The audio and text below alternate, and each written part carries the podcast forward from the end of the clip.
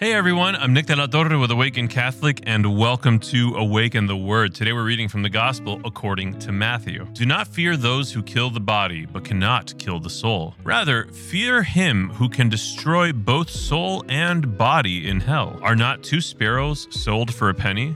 Yet not one of them will fall to the ground apart from your Father. And even the hairs of your head are all counted. So do not be afraid. You are of more value than many sparrows. Everyone, therefore, who acknowledges me before others, I also will acknowledge before my Father in heaven. But whoever denies me before others, I also will deny before my Father in heaven. I want to invite you to imagine yourself being Peter, the first pope. I want you to imagine yourself being Peter on the night that Christ was arrested. The first Holy Thursday, after the Last Supper, when Christ is arrested, and Peter is confronted by people who recognized him as one of the followers of the Christ. Peter, in fear, denied knowing Christ three times. Imagine yourself in his shoes in the exact same situation where this man who was your mentor, this man who provided meaning to your life, you're watching him be arrested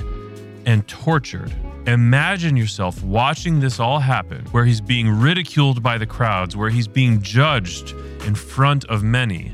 Imagine yourself being asked, Are you not one of his followers? We all think that we would be better than Peter in that moment, that we would absolutely admit to knowing Christ, to loving Christ in that moment.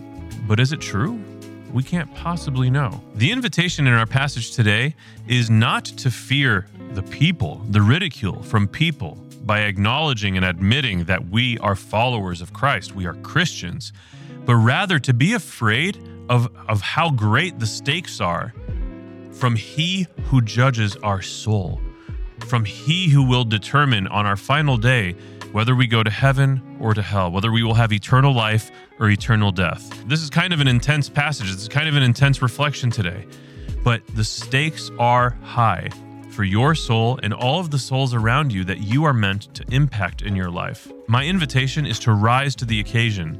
In instances where you feel hesitant to admit your own faith, your own beliefs, in instances where you feel reticent to, to pray in public, whatever circumstances you might face, my invitation is to be courageous. We are not perfect. We will inevitably mess this up. But when we do, the key is repentance. When we repent of the times that we mess up, God is waiting with open arms. I have been Nick. This has been Awaken the Word. And before you go, I just need you to know that Jesus loves you. Peace.